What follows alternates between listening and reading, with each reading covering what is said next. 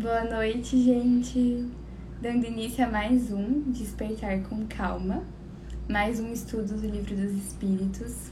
E hoje a gente vai começar a falar sobre a lei de justiça, amor e caridade. Então, antes de iniciar o estudo de hoje, eu convido vocês a fecharem os olhos em um momento de oração comigo. E nesse momento, eu peço a proteção e o amparo espiritual Peço para que espíritos de luz possam estar com a gente, nos reenergizando, nos reconectando nesse momento de estudo. Peço para que, apesar de todas as minhas imperfeições, eu possa estar aqui como um instrumento para levar sua mensagem, Senhor. E para que a gente possa emanar a luz desse momento para todos os seres que necessitem dela. Que assim seja. Bom, então hoje a gente começa um capítulo novo, a gente começa um estudo da última lei, das dez leis divinas, que a gente vem fazendo esse estudo já há alguns meses. E eu gosto sempre de lembrar que eu não tô aqui com nenhuma pretensão de ser a professora, de ser a palestrante, de ser a pessoa que tem o conhecimento e está passando. Não, a gente está aqui estudando e aprendendo juntos, com base no, naquilo que foi codificado por Kardec e pelos espíritos superiores que nos trouxeram esses conhecimentos. E que a gente possa cada vez mais usar esses conhecimentos, usar esse estudo para nos aproximar de Deus, para aproximar a nossa prática diária com aquilo que condiz com as leis divinas, com essa lei de amor que é a lei divina. Então a gente começa hoje pela questão 873, falando sobre justiça e direitos naturais, em que Kardec questiona: O sentimento de justiça está na natureza ou resulta de ideias adquiridas? E então os espíritos respondem: Tanto está na natureza que vos revoltais ao pensamento de uma injustiça o progresso moral desenvolve, sem dúvida, esse sentimento, mas não o dá. Deus o colocou no coração do homem. Eis porque encontrareis frequentemente entre os homens simples e primitivos noções mais exatas da justiça que entre os que têm muito saber. Então, veja só, quando a gente está falando da justiça, sendo ela uma lei divina, ela existe de forma inata em todos nós. Então, todos carregamos no nosso íntimo o discernimento do que é justo e do que é injusto. Porém, quando a gente está aqui reencarnados, envoltos por matérias, e mais ainda, envoltos muitas vezes pelo nosso egoísmo, pela nossa vaidade, pelos nossos vícios, a gente pode acabar distorcendo esse instinto natural que nós carregamos de justiça. E é por isso que cada vez mais, quanto mais eu estudo, mais eu entendo que esse processo de evolução é um processo de despir, de renunciar tudo aquilo que a gente não é, para a gente poder retornar para nossa essência. Então, sim, tem a necessidade de agregar com o estudo, com a prática, mas tem também o processo de despir e renunciar tudo aquilo que um dia a gente acreditou ser, um dia a gente se apegou a essa ideia, mas em essência a gente não é. Porque em essência nós somos feitos à imagem e semelhança de Deus, que é essa inteligência suprema eternamente justo e bom. Então todos nós carregamos em nós esse conhecimento inato do que é justiça. Basta que a gente possa, assim, com muita consciência, presença, voltar até ele. Na questão 874, Kardec questiona: Se a justiça é uma lei natural, como ocorre que os homens a entendam de maneiras tão diferentes e que um ache justo aquilo que parece injusto a outro? E então os espíritos respondem: É que frequentemente aí misturam paixões que alteram esse sentimento, como a maioria dos outros sentimentos naturais, e fazem ver as coisas sobre um falso ponto de vista. Então veja, as nossas paixões por vezes distorcem a nossa visão do que é realmente justo ou injusto. E eu entendo que, inclusive, esse processo de amadurecimento moral, espiritual, intelectual é entender que, por vezes, as situações vão ser justas e vão nos desfavorecer e vão nos causar sentimentos que não são bons. Mas se é justo, então eu renuncio aquilo que é o meu bem-estar momentâneo para a justiça verdadeira. E esse é o processo super simples de entender e muito desafiador de praticar, de realmente acessar esse lugar de justiça e permanecer nele. Então, por vezes, a justiça não vai ser boa, não vai nos causar um sentimento bom ser justos. Pode ser que a justiça seja momentaneamente negativa para nós, mas se a gente começar a agir sempre nessa lei de justiça, que a gente vai ver que se entrelaça com as outras, com o amor e com a caridade, cada vez mais a gente vai estar tá perto desse lugar, dessa satisfação de estar agindo de acordo com as leis de Deus. Então, mesmo que no momento presente nessa vida material eu agir de forma justa, possa parecer que me. Qual expressão eu posso usar? Mas possa parecer que me desfavoreça, talvez, momentaneamente. Quando eu olho a longo prazo, quando eu olho para essa visão geral de todas as minhas existências, da minha evolução espiritual, com certeza eu estar tá agindo de forma justa vai ser muito mais benéfico e vai me trazer um sentimento muito mais duradouro e verdadeiro de felicidade, de paz e de satisfação.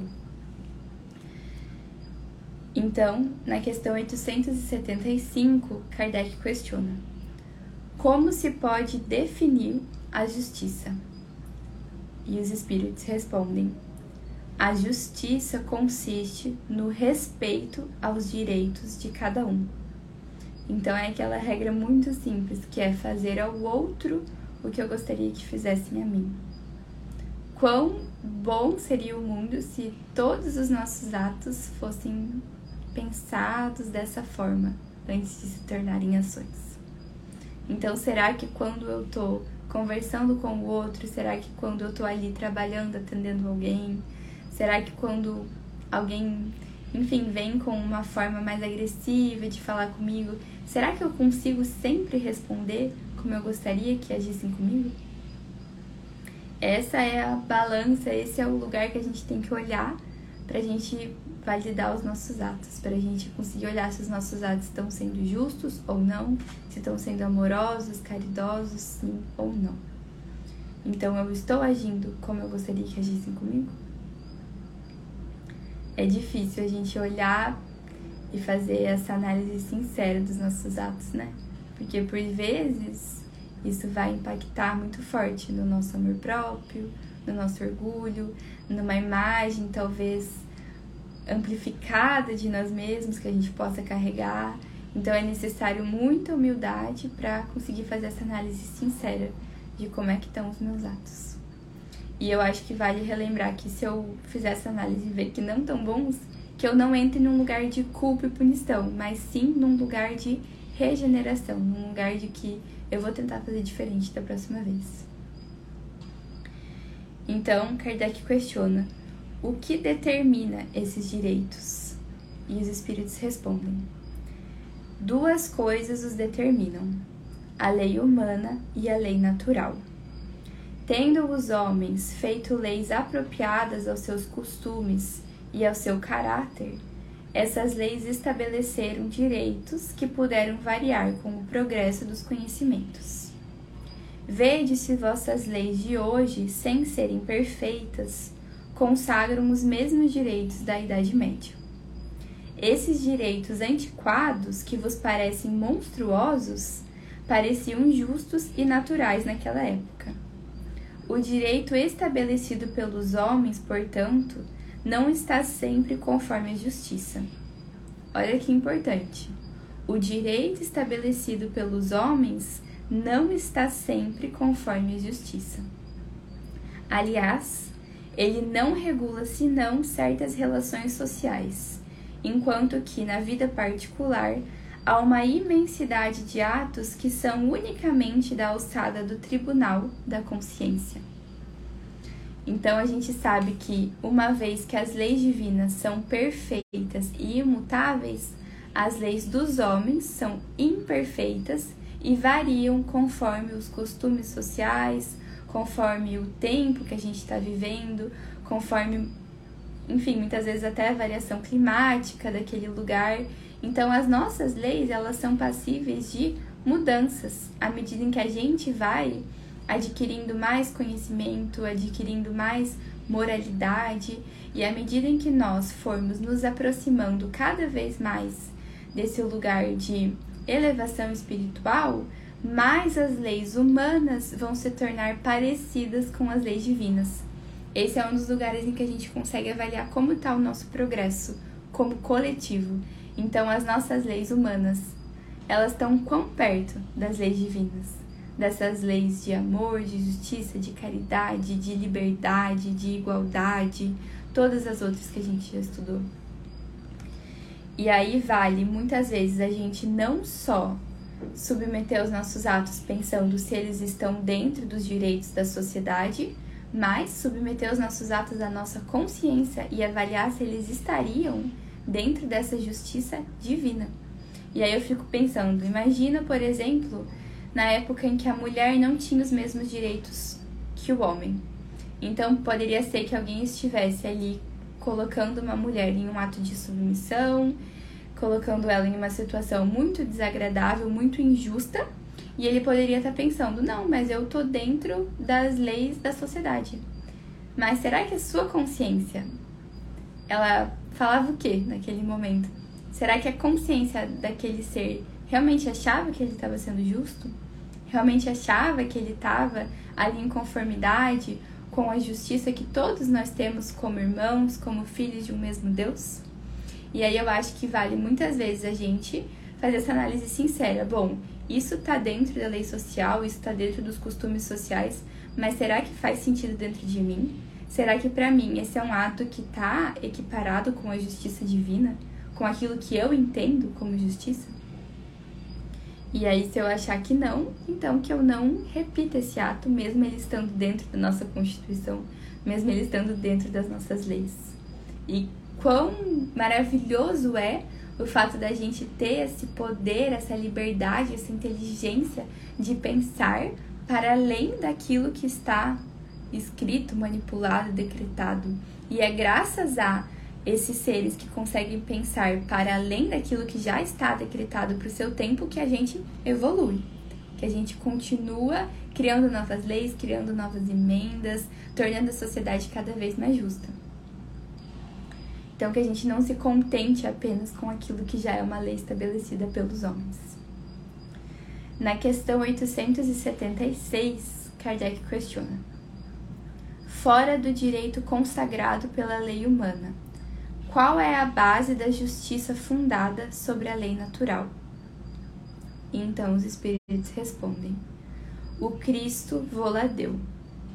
Desejai para os outros o que querereis para vós mesmos.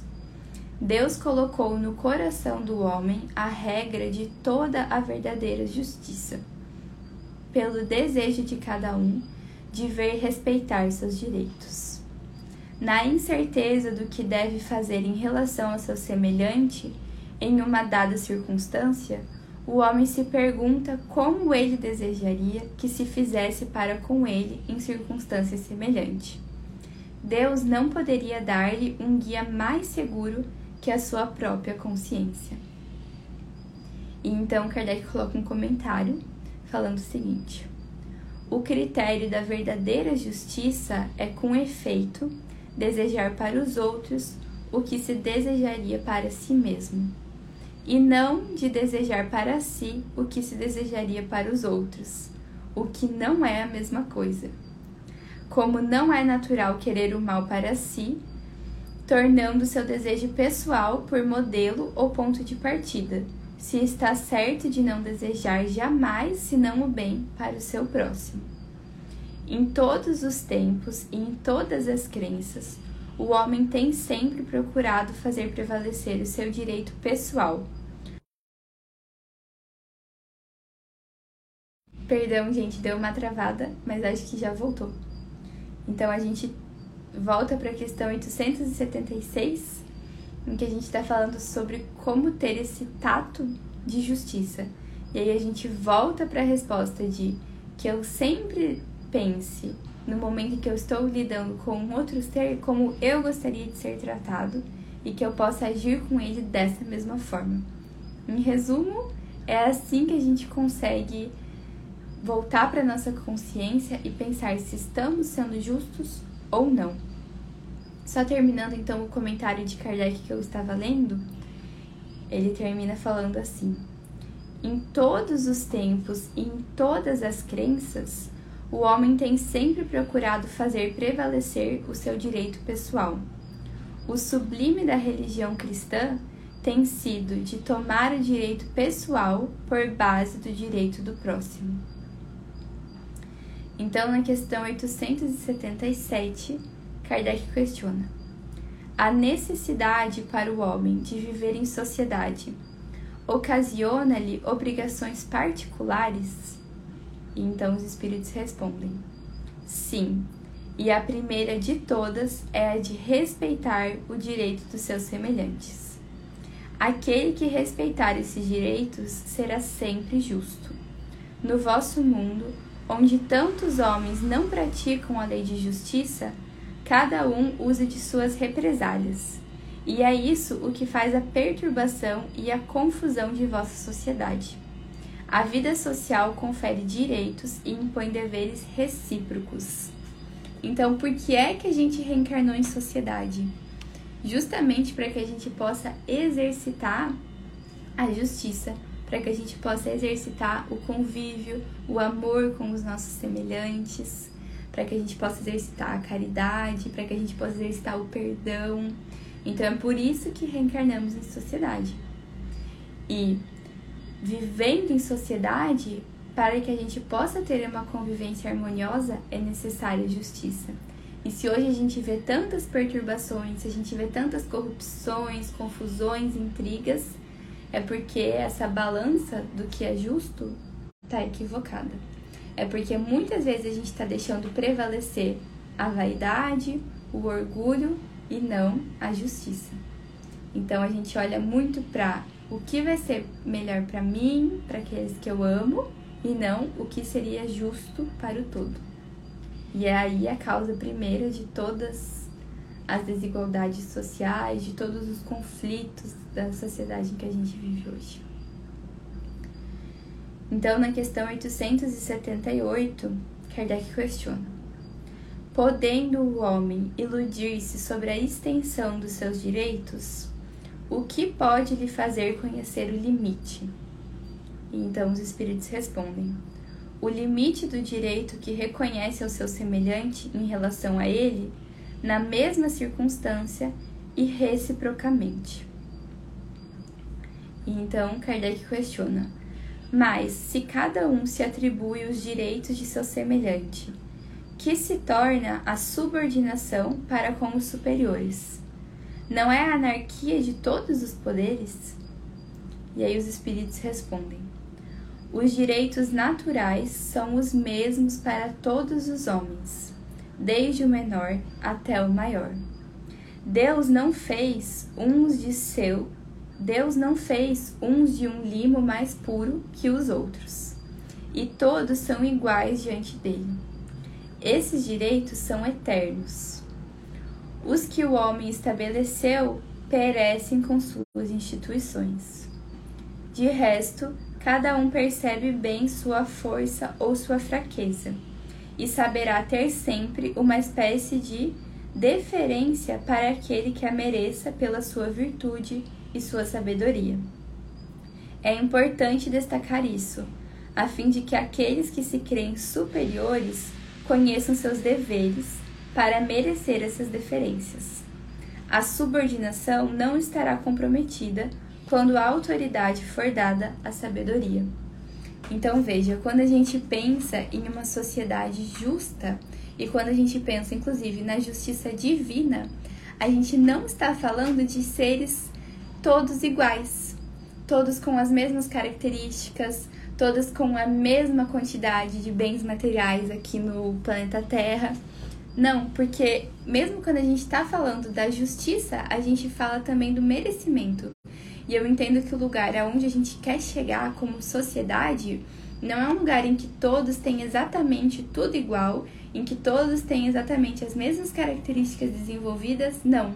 Mas é uma sociedade justa, aonde realmente existe o mérito, aonde todos têm aquilo que é básico, aonde todos têm aquilo que é direito por estarmos em um corpo material, por estarmos em um mundo material, mas onde cada um consegue desenvolver as suas características únicas e particulares e que se complementam e aonde sim vão ter pessoas com mais sabedoria, aonde vão ter pessoas que estudaram mais sobre determinado assunto e por isso vão ensinar sobre ele, aonde existem pessoas que decidiram se dedicar mais para o trabalho e por isso estão em posições mais elevadas no trabalho, aonde existem essas diferenças, mas de uma forma justa e de uma forma harmoniosa e de uma forma complementar, e não de uma forma uma injustiça discrepante, que é o que a gente vê hoje. Então eu entendo que é esse lugar que a gente visa chegar, pensando em uma sociedade justa. E assim, então, a gente vai encerrar o estudo de hoje. Ainda tem bastante questão para a gente falar sobre essas três palavrinhas tão potentes: justiça, amor e caridade. E aí a gente vai dar então continuidade no próximo estudo. Eu agradeço a presença de todos que estão aqui, o auxílio espiritual nesse momento de estudo. E até o próximo episódio. Assim a gente encerra o episódio de hoje. Um beijo.